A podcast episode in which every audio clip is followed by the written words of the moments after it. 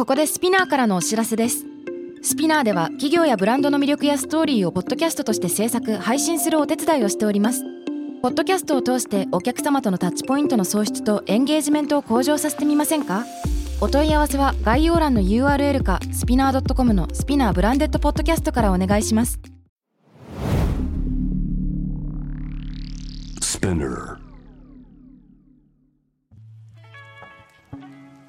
Hey everyone, welcome to the club. I'm your boss, Reiko, and ミラ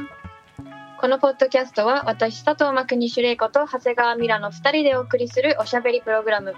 デジタル音声コンテンツ配信サービス、Spinner を通じてお届けしています。同世代で共有したい情報や悩み、私たちが感じる社会への違和感など、ヤングボスならではの切り口でお話をしています。ハッシュタグは東京ヤングボス、東京は伸ばし棒でお願いします。メッセージの宛先は概要欄にあるメッセージフォームのリンクからお願いします。はい、お願いします。さあ、えー今週もですね、えヤングボスメッセージの方を、えー読んでね、いろいろお話繰り広げていきたいなと思うんですけども。ね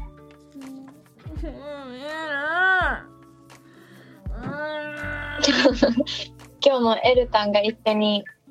マイクの向こう側にいるので本当にごめん。大丈夫よ。もう本当 L 飼ってると私は子供を産めないよなってずっと思うの。どうやったらこれで子供を私は産めると言うんだ？え？さあちょうど昨日ワールドカップが終わったところですけどもなのでここ1ヶ月弱はずっとワールドカップの話題が日本ではかなりねニュースとかも取り上げてたと思うんですけどもマレーシアとかではどうなの？ワールドカップ実はねうちのルーフトップバーでもうん。パブリックビューイングを今していて、うん。なんで結構全部の試合お客さんがその国のお客さんが来るような流れがついてきてて、うんうん。こえー、のそうファイナルの時も大きなイベントをやったりとか結構サッカーには力を入れてます。やっぱそうなんだ。マレーシア自体は出てないもんね。出てないね。そうだよね。でもなんかすごい楽しそう。うん。なんかまさに。いろんな国の人がいるから、うんうんこの試合によって本当いろんな文化の人が来てくれて面白いよ。そうだよねなんかやっぱワールドカップって今その自分の国だけを応援するんじゃなくてあのいろんな国をね例えば同じ民族なのかいやいやそんな類なくしてスポーツを楽しみましょうっていうのが多分一個の流れだったりするのかなと思うんだけどで私も情報番組出させてもらうと、まあ、今日もそうだったんだけどやっぱりあのワールドカップについての話題振られることがすごい多くてで今回ってすごいにわかファンっていうのをすごい言われてるのね、なんかその要はこのワールドカップとか日本代表の戦いの時だけサッカーだったり、まあ、この代表を応援しててですごいもうとんでもない批判というかもうアンチコメントをするみたいな。っていうのがまあ一個多分にわかが言われてる理由なのかなって思うんだけどまあ一応リスペクトの意味も込めて私もすごい見てます。あでも一応にわかですみたいな感じで言うようにはしてて。それでにわかっていう言葉自体は悪い言葉ではないよね別に。うんまあ薄いっていう意味かな。そのどっちかっていうとオタクじゃないですっていう意味だと私は解釈してるんだけど。でじゃあ皆さんは何で今回ワールドカップ楽しんでるんです？何でってかどこがすごいポイントですか？って言われた時にいやもう私は本当日本代表ファンワールドカップファンなのでなんで毎回そうですねイケメン選手がいたらすごい それで楽しんでますって言ったの。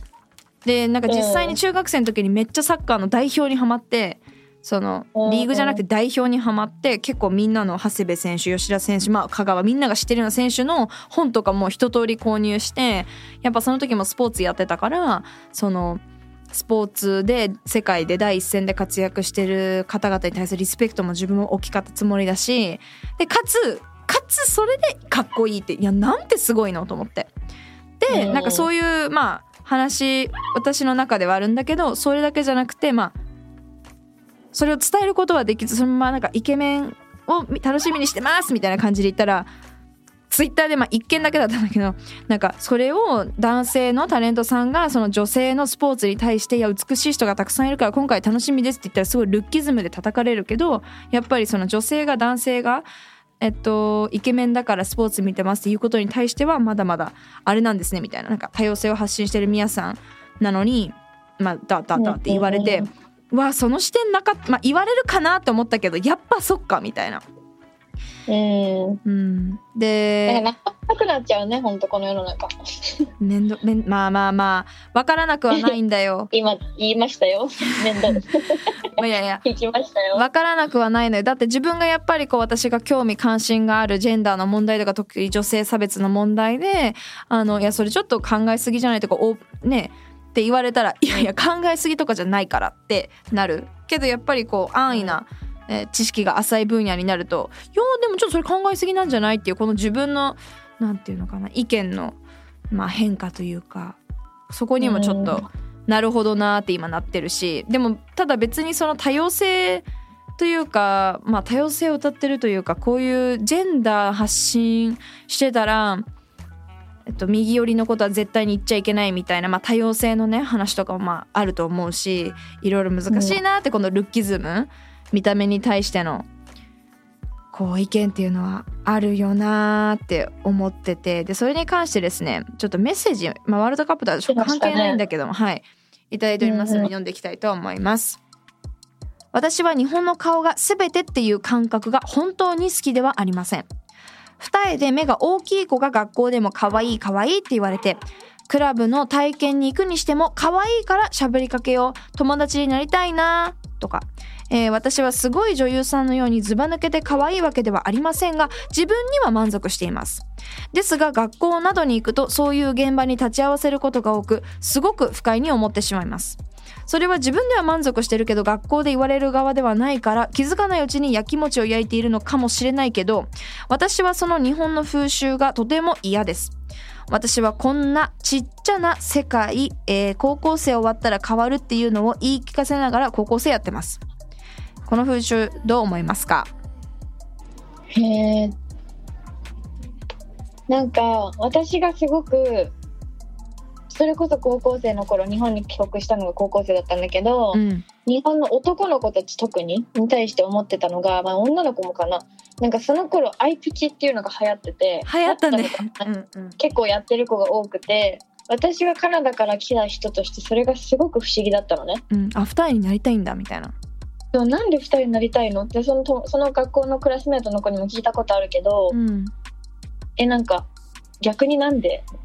みたいなうん。感覚？だからもうその二重イコール美っていうのがうんうん。あるんだっていうのを私はそこで知って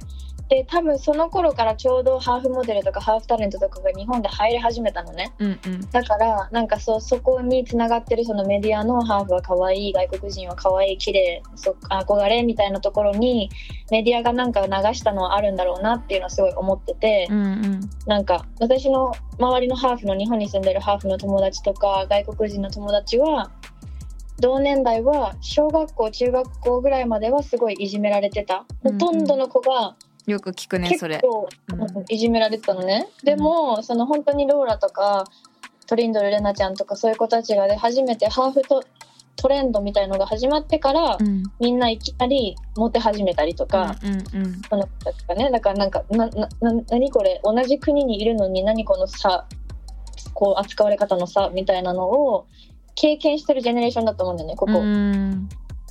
それはすごい聞いたことあるし私も多分ちょうど日本に帰国した時がその時期だったからうん。そのた目が二重で大きい子、まあ、ちょっとだからアジア人らしくないちょっと西洋との間みたいなうん。ハーフ顔とかがハーフ顔って書いたらハーフ顔メイクって言ったら YouTube がバズるような時代だからうんうんうん。まあどうかわからないけど。今はね徐々にやっぱり韓国ブームだったりとかが来てるから、ね。どんどん広がってってるとは思ってたけどやっぱこの現役の高校生からねこういう風に来てたから。うんっていうのはあるね。えでもあとは一つ私ずっと思ってたのは若い子の可愛いと大人になってからの美人の概念が違ううんうん、し、美っていうお美しさっていうのを高校生ってまだ多分気づけてないだけだと思う。うんうんうんうんそうね。なんか。定義がまたね変わってくるよね。いわゆるこうふわふわキュートプリティキュートが可愛いモテるけど大人になったら美人がモテるうん。し美人が綺麗って言われるなんかそのターゲットが全然違う。うんなっていうのはすごい日本の文化なならではなのかわからないんだけど日本にいてすごい思ってた。うん。いやこのなんかメッセージに対してはすごく難しいなと思ってて大前提こううん。私も玲子もこう見た目で仕事をしちゃってるからそれうん。その人間がこのいただいたメールに対してどう丁寧に答えれるかなっていうのはすごい今考えてて。でうん。なんかまあ二重で可愛い子がいるからクラブの体験に行こうとかしゃばりかけは友達になりたいみたいな。それってダメなんだっけ？とも思っちゃったんだよね。何かのそのきっかけで、まあ見た目で一つ、まあ、しかもそもそも可愛いっていうのがまあこのね多分この高校生この方の周りはまあ二重で目が大きい子っていうのが多分可愛いの定義だと思うんだけど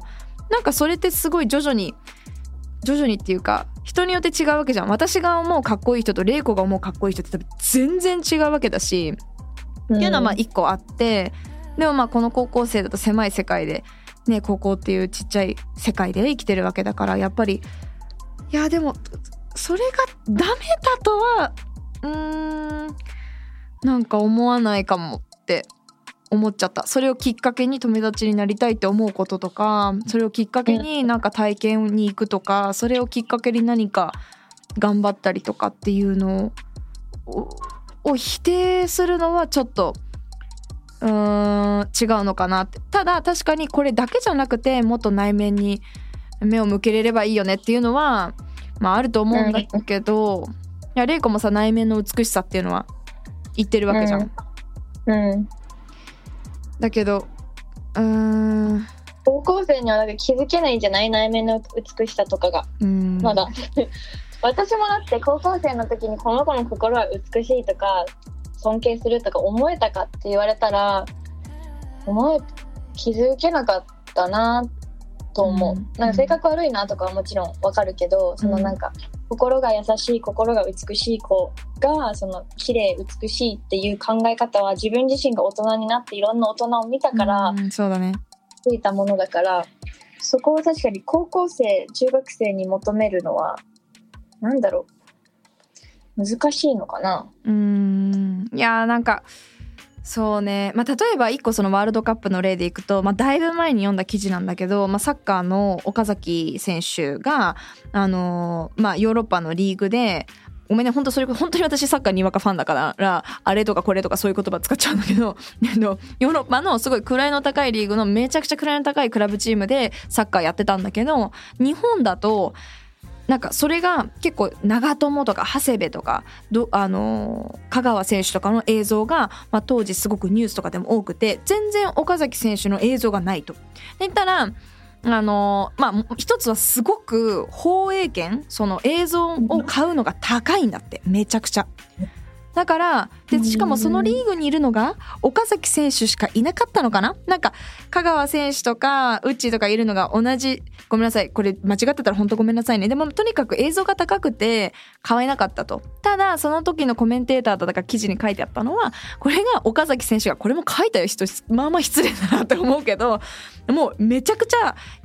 あのイケメン？えイケメンっていうかそのイケメンで何っていう話は一旦置いといてね。そのいわゆる世の中の人が好きな顔の方だったら絶対にメディアも放映権買ってたのにそのだからサッカーもやっぱむちゃくちゃ技術を上げてたりとかしても、まあ、その見た目その顔が例えば目が二重とかそういうのじゃなくて、まあ、キャラがイケメンとかその素振りがとか、まあ、いろんなのがあると思うんだけどなんかそのサッカー以外のこともやらないとそもそもサッカーに注目してもらえないんだ。わ。あって思った記憶があったの。うんうんうんでなんか最近もこの間別のアベプラに出てた時もあのまあ話サクッといくけどその声優さんが、まあ、最今まではその声のお仕事だけやってて声優がバンドを組んでもそのバンドとしてじゃなくていわゆるなんか声優の集まりみたいな感じで見られてたけど今って声優さんはもうアイドル活動がマストになってると。だから歌もやんなきゃいけない。ダンスもやんなきゃいけない。声優ってもともと声で前に出る仕事じゃないのにその見た目をも求められてる。それってどうなんだろうっていう議論の回だったんだけどアビプラでは。なんかすごく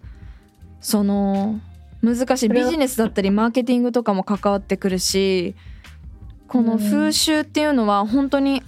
これはアメリカ的にやっぱり変わってほしいなって思うのでその美に対するじゃあビクトリアズ・シークレットのモデルさんたちが美しいって言われてた時代からキム・カーダシアン以下みたいな curvy で身長1 5 0センチぐらいだけどそれでも美しいのよってじ時代に変わってったわけでなんかまあうん。徐々に日本もそういう、ね、韓国ドラマブームもある中でさ韓国ドラマでもさやっぱこう一重の女優さんがやっぱすごく増えてき増えてきててっていうかめちゃくちゃ人気なんだよね今向こうで。ってなると概念も変わってくると思うしそう。ちょっとまあブワーって喋っちゃったけどなんかでも確かにそういうのを逆にマーケティングに使ってる企業とかもあるかもね、うん。なんか私もそれに入っちゃうのかなって今一瞬思ったけど企業のトップの人が結構メディアに出るっていうのが最近増えてるじゃない？特に若ければ若いほど女性なら女性なほどメディアが、まあ、そういうのをブームにしようとしてるっていうか、まあ、昔よりはピックアップされるようになってきてると思うんだけど、うん。の代表やってますなんとかさんみたいなので出る時も結局なんか顔って言ったらよくないけど、この子、そうそうそうそう。料理家さんとかもイケメンの方が注目されやすいとか、うん、そうそうそうはあるなって今確かに考えてて思った。なんかめちゃくちゃ私あげられる人。で、うん。全員多分世間的にうんイケメンって言われる人たちだから、うん。なんか嫌だね。ただ ただ今話してて思ったけどやっぱその世間的なイケメンっていう定義もちょっと変わってきてると思うんだよね。だからこの大学あうん高校生さんからしたら今は二重の子が可愛いっていうワンパターンだけど多分大学社会人ってなったらあこの人も美しい。多分美しい可愛いの定義がどんどん広がってってでうん。あとはなんか顔っていうまあ物理的な話？目がとか鼻がとか唇がっていう話もあるけどそうじゃなくてやっぱりなんかさすごい顔が整ってるこう綺麗さだけじゃなくてなんかさ綺麗風な人なんなんなんて言ったらいいのかな。これも危ないぞ言い方が。難しいね。そのなんていうのだからまさにその誤解を恐れずに言うとあのテンプレ通りの なんていうのかなこう AI が見ても綺麗って思う方だけじゃなくてその方だけじゃなくてプラスアルファでそのなんていうのかなまあみんな努力してるけどその内面の美しさって外に出るっていうのであればなんかそこの努力をしてたらなじゃあ別に二重でもないしなんていうのかな鼻も高くないし唇も太くないけどえでもめっちゃかっこいいとかめっちゃ綺麗って人いるじゃん。全然。いっぱいいるじゃん。なんかそれそういう風になってくんじゃないかな現実になってる気はするけどね。こっちとら大人の世界では。なんかもう、もうタレントハーフブームもさ終わったじゃない、うん、うん、終わった終わった。あ全然そこは、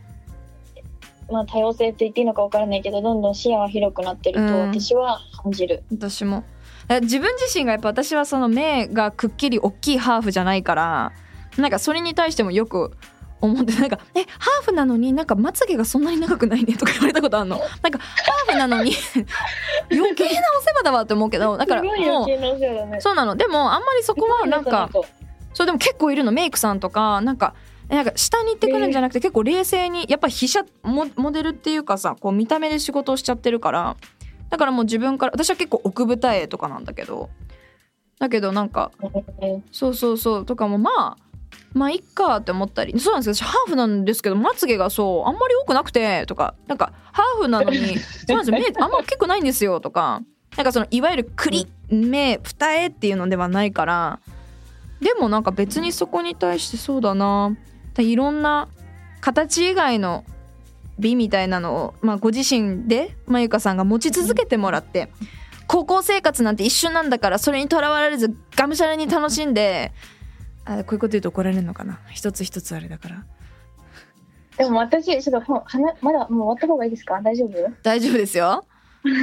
今ミラノで聞いてて思ったんだけどこれも多分日本の固定概念による意見だと思うんだけどミラはハーフっていうその世間日本の世間から言うと上の人種っていうところからあるからまつげ短いんですねってこう下げられる方が多くなっちゃうけど、まあどうなるかしないけど。うんでも私は日本人からしたら日本人っていうその下から入るからあ日本人なのに二重綺麗だねとかあ日本人なのにこうねみたいな、うん。のをす私はそれ逆にすごく嫌だったな。日本人だから何、なんかその日本人だっていろいろ日本人にしてはとかそういう感じね。ハーフなのにとかそういうそうそうだから自分の国を下げてこないでみたいなのはすごいあった、うん。けどそれは多分その日本の方が日本自分の日本人ハーフ外人みたいなその段階をつけてることによる、うん。まあだから無意識のうちに差別をしちゃってるっていうのに入るのかなって思った。うん、なんか高校にいるとやっぱりかっこいい高校とか組織とかにいると一つのピンクしか可愛くないってななるってると思うんだけどやっぱりこう世の中に出てみると本当にいろんな色があってで例えば雑誌で言ったら分かりやすいのが、なんだろうな、うん、例えば「防具に載ってるモデルさんってねそれ一般的によく言うじゃん。えこれってね綺麗綺麗なの？みたいな言う人もいるわけじゃん。でも私はむちゃくちゃかっこいいと思うしむっちゃ綺麗だと思うしでもだからといってビビだったりキャンキャンだったり出てる方が可愛くないとも思わない。その人たちも可愛いと思う。だけど私の好みがその防具だったりとかアンニュイっていう言葉があるけどなんかそういう分かりやすく言うとね。なんかそういう好みの差だからなんかその好みを変えようよっていうのは難しいかもしれないけど意外とこれは年齢とともに広がっていくえっとなんか自分の許容範囲とかこうなんてキャパがなんかなのかなと思ったりもするな。うん。なんか YouTube 最近私結構よく見るようにしてるのね、うん。いろんな人のなんかいろいろ見ようメディアを収集しようと思って見てるんだけど YouTuber のコメント欄とか見見るとみんななんか半分以上のコメントが見た目に対してなの。うーん。可愛くなくない？とかえこの子かわ可愛くない。別に可愛くないじゃん。わら。とか可愛いこの子可愛いとかもあるよもちろん、うん。でもなんかそのなんでその人が可愛い可愛くないかっていうジャッジをしたがるんだろうってすごい疑問。うん。まず。まずね。そうだね。だからそこはなんかナンセンスっていうのは一つあるかもしれないけど私はねナンセンスだと思いつつなんかそれ以外の部分で戦えるようにしようっていうなんかこう揺るぎない自信はつけようっていう努力は引き続きしてる。自分はね私自身は。私相手のことに対しても。うん。だってさってい4050になったらさみんな可愛くなくなるんだから。そのでもなんか私4050になった時に可愛くなくなるのが怖すぎてもうだから可愛くなくなるっていうか常にピチピチピチピチの状態じゃない。だからシワがとかさ手のシワが出てきたりそうそうそう。うんうんうん。でもなんかでもミラがその中身があったり自分に自信があれば何歳になっても輝けるからそっちの方を磨く方が外見だけ磨いて可愛い可愛くないの戦いをしてるよりも絶対いいと思う。そうなの。なんかフランスとか歩いてるとさもう白髪のさおばあちゃんがめっちゃおしゃれに歩いててさもわうかるわかる。あ最高。これなりたいみたいな、なん。かもううんうん。うんそれって別にじゃあ二重とか顔綺麗その世の中の日本にある定義ではもう収まりきれない概念だから、うんでどんどん変わってってるから。ちょっと今今辛いと思う。今辛いと思うけどあの逆にね自分に自信が自分には満足してますっておっしゃってるから。引き続きこの満足し続けられるようにあの、うん。頑張ってほしいなって頑張ってほしい上から目線にならないといいなと思うけどやっぱキープしそいの満足度はね。そうそうそう。キープしてほしいなって思うね。頑張ろ頑張ろうう結構いいアドバイスだと思う。結構いいアドバイスだと思う今回は。うん。いや現実現実ね。現実。うん。うん。全女性に当てはまるからさ。そうよ。あともうもう女性だけじゃないじゃないだから男性もさメイクする時代に入ってきたりさひげを整えたり毛はうんぬんとかさもう大変よ、でも女性が苦しめてきられてきたことを男性にする必要は絶対に私はないと思う。だからメイクしてない女性のことに対してこう下にね見る方とかもいるけどなんか男性に対してそのなんていうのそれを共有するべきじゃないしまあこれはこれでねまた別で話したいと思いますけども。な中身です。中身から来る見た目の美しさがあるっていうのは信じていきましょう。え絶対ある。信じていきましょう、はい。ありがとうございました。ありがとうございました東京ヤングボスは毎週月曜にニューエピソードが配信されます。Spinner のほか Spotify、Apple Podcast、Amazon Music など主要なリスニングサービスにてお聞きいただけます。ハッシュタグはハッシュタグ東京ヤングボス、東京は伸ばし棒のカタカナでお願いします。メッセージの宛先は概要欄にあるメッセージフォームのリンクからお願いします。そしてなんと次回はミラがマレーシアに来てくれるんですよね。いすごいよね。マレーシアに行って収録したいと思います。レイコが飛行機乗り遅れるから。いやいやいや。すごいでもなんかね、フットワーク軽いなーって素晴らしいことなんだけど、ノリで、はいマレーシア行くねって言われたんで、うん、マレーシアで収録っていうのをちょっとやってみようと思います。楽しみです、またマレーシア事情も楽しね、うん、話せればいいと思います。はい。Thank you all for listening. That was Reiko and ミラバイ